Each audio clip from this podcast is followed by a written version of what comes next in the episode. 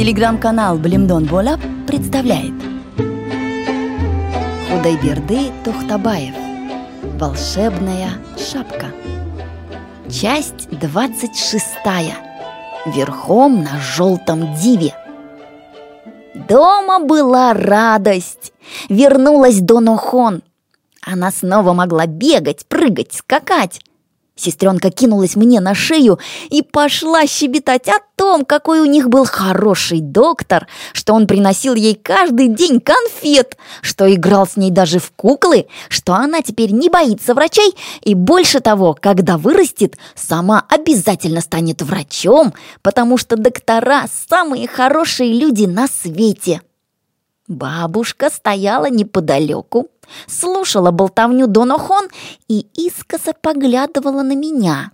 Видно, собиралась спросить, зачем я опять заявился. «Тебя не доктора спасли, Донохон», — сказал я ласковым голосом. «Тебя спасли горячие молитвы тетушки Сарухон и дедушки Мулы Янгока».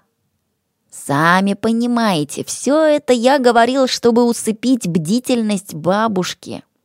«Но доктора сделали мне операцию!» — воскликнула Донохон. «Видишь ли, операцию они сделали после того, как дедушка Янгок изгнал из тебя злых духов, желтых дивов», — продолжал я, незаметно наблюдая за бабушкой. Та с удовлетворением слушала, не чувствуя, что я ехидничаю. А я все распалялся, повергая Донохон в изумление своим красноречием. Я умолк, когда бабушка ушла. Шепнул сестренке, что иду к Узунку-Лаку, и выскользнул на улицу.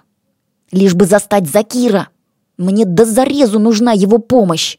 Если он пойдет со мной, я не струшу. Пусть ничего не делает, только бы рядом находился. Остальное я сделаю сам. Закир встретил меня не очень приветливо.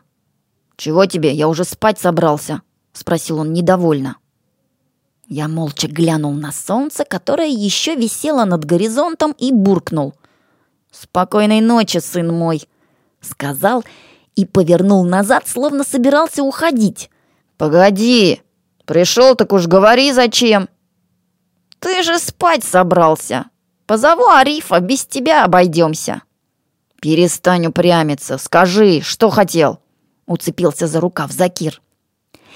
«Ладно, слушай.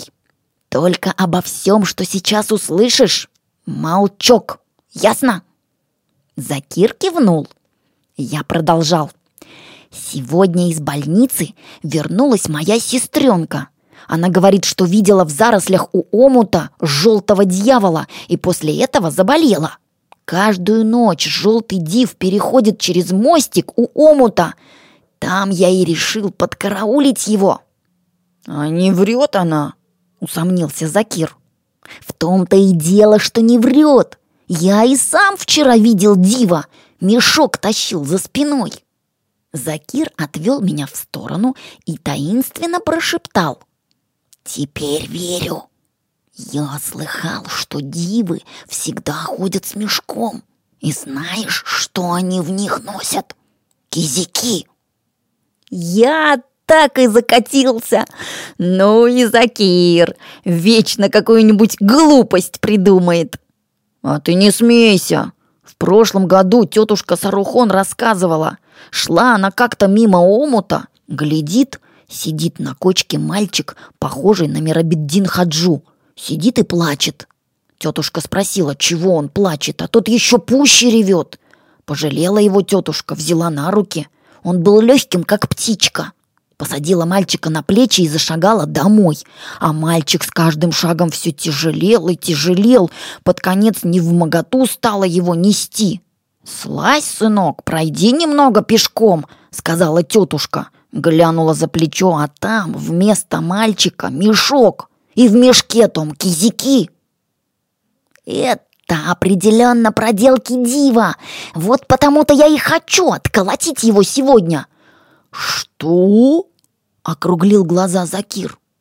Хочу отколотить, повторил я. Можешь идти со мной. Докажешь, что ты тоже не трус. А я ночью э, книжку хотел почитать, промямлил Закир. Я заранее знал, что он так легко не согласится пойти со мной. Как хочешь, пожал я плечами. Мне думалось, что такой храбрый и сильный человек, как ты, не откажется намять диву бока. Посмотри на свои мускулы. Ты ими пяток дивов в бараний рог согнешь. Закир с уважением поглядел на свои мускулы. «Я могу взять и Арифа», — продолжал я. «Он, конечно, послабее тебя, но чем черт не шутит, тоже может прославиться». «Значит, ты хочешь, чтобы я намял диву бока?» — спросил Закир, выпячивая грудь. «Ну, зачем же? Я и сам справлюсь. А ты будешь вроде судьи. Ну, еще, если я захочу попить, подашь водички». «По рукам!» Закир по-богатырски расставил ноги и с силой шлепнул рукой по моей ладони. Но потом опять засомневался. «А что, если Див окажется сильнее и унесет нас с собой?» «Не бойся, не унесет!» Но на всякий случай захвати с собой веревку. Я привяжу тебя к дереву». «Ладно», — с радостью согласился Закир. Потом он сбегал домой, отпросился у матери на ночь, сказал, что пойдет к Арифу русский язык учить. Что поделать, пришлось соврать, а то бы его не отпустили, тем более со мной, да еще на бой с какими-то дивами. Но Закир все-таки молодец. И на ночь отпросился, и кое-что с собой вынес. Веревку, длинный, как сабля, кухонный нож, сучковатую кизиловую палку и снеть, две лепешки, лукошка огурцов и помидоров. Это у него вообще здорово получилось. Нож я оставил Закиру. Если Див тебя тронет, руби ему голову. А сам взял палку. Когда мы добрались до омута, начинало смеркаться. Мы очистили место под кривым деревом джиды. «Сюда ты меня привяжешь, дружище!» Устроили из травы лежанку и залегли в засаде. Справа нас прикрывали большие мшистые валуны, слева омут, а впереди мостик через речку. Кто бы здесь ни прошел, мы бы всех увидали. «Я привяжу тебя к дереву чуть позже», — пообещал я Закиру. Он ничего не ответил, даже не обернулся на мой голос. Глаза его были тоскливо устремлены в сторону кишлака, который светился множеством ярких огоньков. Ветер доносил до нас блеяние овец, мычание коров, стук ведер, женские голоса. Вскоре все утихло. Прямо над нами всплыла полная луна, ярко осветив лужайку и заросли. Шум речки стал слышнее. Что-то ухнуло в зарослях и умолкло. «Если кому расскажешь о том, что здесь увидишь...» Начал я с угрозой, не отрывая взгляда от моста. «Не поздоровится». Когда с кем-нибудь разговариваешь, страх отступает. Поэтому я хотел слышать голос друга. Но вместо ответа до меня донесся храп. Мой друг, товарищ и помощник Закир спал безмятежным богатырским сном. В первый момент я хотел шлепнуть его по макушке, но потом мне стало жаль Закира. Пусть спит, решил я. Важно то, что он пошел со мной. Боялся, а пошел. Может, не хотел, чтобы я один подвергался опасности, а может, всерьез намеревался сразиться с дивами. Я подумал, подумал и надел волшебную шапочку. «Ты чего дрожишь, Хашимджан?» — спросила она. «Продрог», «Боишься?» «Признаться, шапочка моя, немножко боюсь». «Не бойся! Трусливые никогда не достигают цели, Хашимджан! Помни об этом!» Я сжал палку в руках и, крадучись, пошел к мостику. Ветер шуршал в прибрежных камышах. Вода тихо журчала в речке, луна спокойно висела над головой. Вокруг никого. С полчаса просидел я в зарослях и вернулся к Закиру. Он сбросил с себя куртку, раскинул руки и тоненько свистел носом. Я поправил ему голову, чтобы, не дай бог, не испугал моего дива своим храпом, и прилег рядом. Время, видно, близилось к полуночи, стало клонить ко сну. Может быть, я и уснул бы, если бы вдруг не услышал сторожкие шаги. «Идет!» Я вскочил на ноги, крепко сжимая в руках дубинку. «Держись, Хашимджан! Пора отомстить за твою сестренку Донохон, за бедного парня в клетчатой рубахе и за все, за все!» Я вышел навстречу тени, которая несла в руке что-то тяжелое, и крикнул хриплым от волнения голосом «Стой! Кто идет?» Див остановился, испуганно огляделся по сторонам и, никого не увидев, очень удивился. Конечно, я не ошибся. Это был Мулла Янгок. Его я узнал сразу. Справившись с замешательством, Янгок двинулся дальше. «Кому я сказал стой?» Я выбежал к мостику и преградил Диву дорогу. Он остановился в шагах в десяти от меня. «А кто это сказал?» — решил схитрить Янгок. Или думал, что ослышался, ведь он никого перед собой не видел. «Я сказал! Человек!» Теперь мне было не страшно. Единственное, что заботило меня, это мой голос. Если Янгок его узнает, все может провалиться. «А почему тогда тебя не видно?» — допытывался Янгок. «Не твое дело!» — ответил я. Сам скажи, кто ты такой, желтый или черный див?» «Я Мулла Янгок, а не див!» Я подошел поближе и остановился как вкопанный. На Янгоке не было его истрепанного чепана и пожелтевшей от грязи челмы. Усов и козлиной бороды тоже нет. Одет в полосатый серый костюм при галстуке – Новенькая фетровая шляпа сдвинута на самые глаза. «Это ты, Мулла Янгок?» — спросил я. «А где же твоя борода?» «Я еще очень молод, чтобы носить бороду», — ответил он. «Мне всего сорок два года». «Вот как? Так ты же мулла!»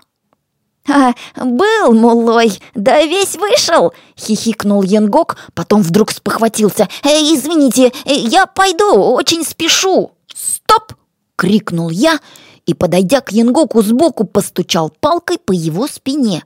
«Бросай чемодан! Сейчас мы посмотрим, что там у тебя, кизики или головы безвинно убитых тобой людей!» «Какие кизики? Какие головы?» — возмутился Янгок. «Я на мокрое дело никогда не иду, гражданин! Э, извините, не знаю, как вас величать! Пусть этим занимаются такие дураки, как Болтабай!» «Понятно. Они будут убивать, а ты их укрывать, так что ли?» «Да черта с два! Мне бы только на московский поезд успеть, а там ищи ветра в поле. Очень нужен мне ваш Болтабай. Отпустите меня, гражданин, я опаздываю!»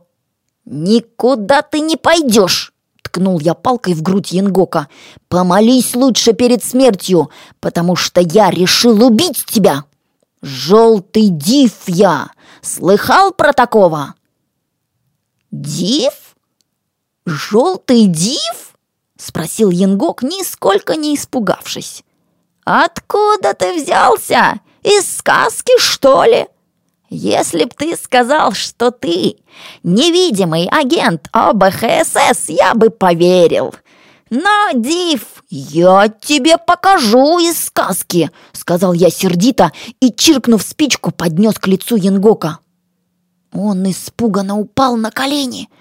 «Молись, пока не поздно!» «Но, но, но, я, я, я, я не умею молиться, товарищ Див!» «Не умеешь? А когда ты работал муллой, молился?» Бормотал, бормотал все, что придет на язык, и только никаких молитв я не знаю. Все ясно. Бери чемодан в руки, приказал я, угощая Янгока легким пинком. А теперь нагнись вот так и не дрожи, а то уронишь, предупредил я, взбираясь на него верхом. Порядок. Ну, давай, скачи. Куда скакать?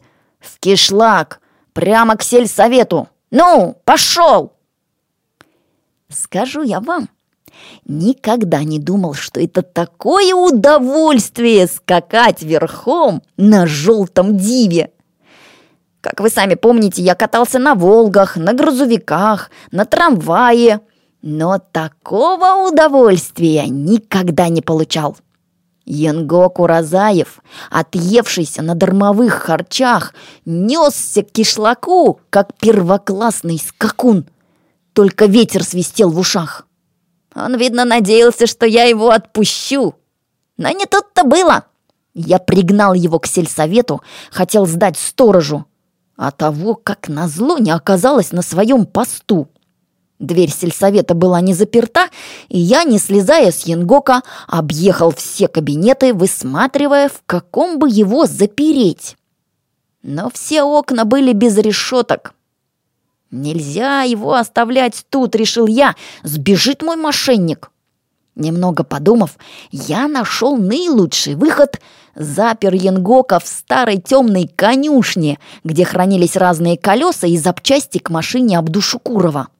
Потом я вернулся в сельсовет, сел в председательское кресло и написал объявление. «Внимание! Здесь заперт вор и мошенник я, точка, Уразаев, который выдавал себя за муллу Янгока. Просьба связать его и передать милиции». Приклеил я листок к двери конюшни и со спокойным сердцем вернулся к комуту. Закир все еще спал. Я сел возле него, достал корзину и с аппетитом поужинал. Потом накрылся курткой. Закир не замерзнет, он больно жирный. И сладко уснул. Конец 26 части.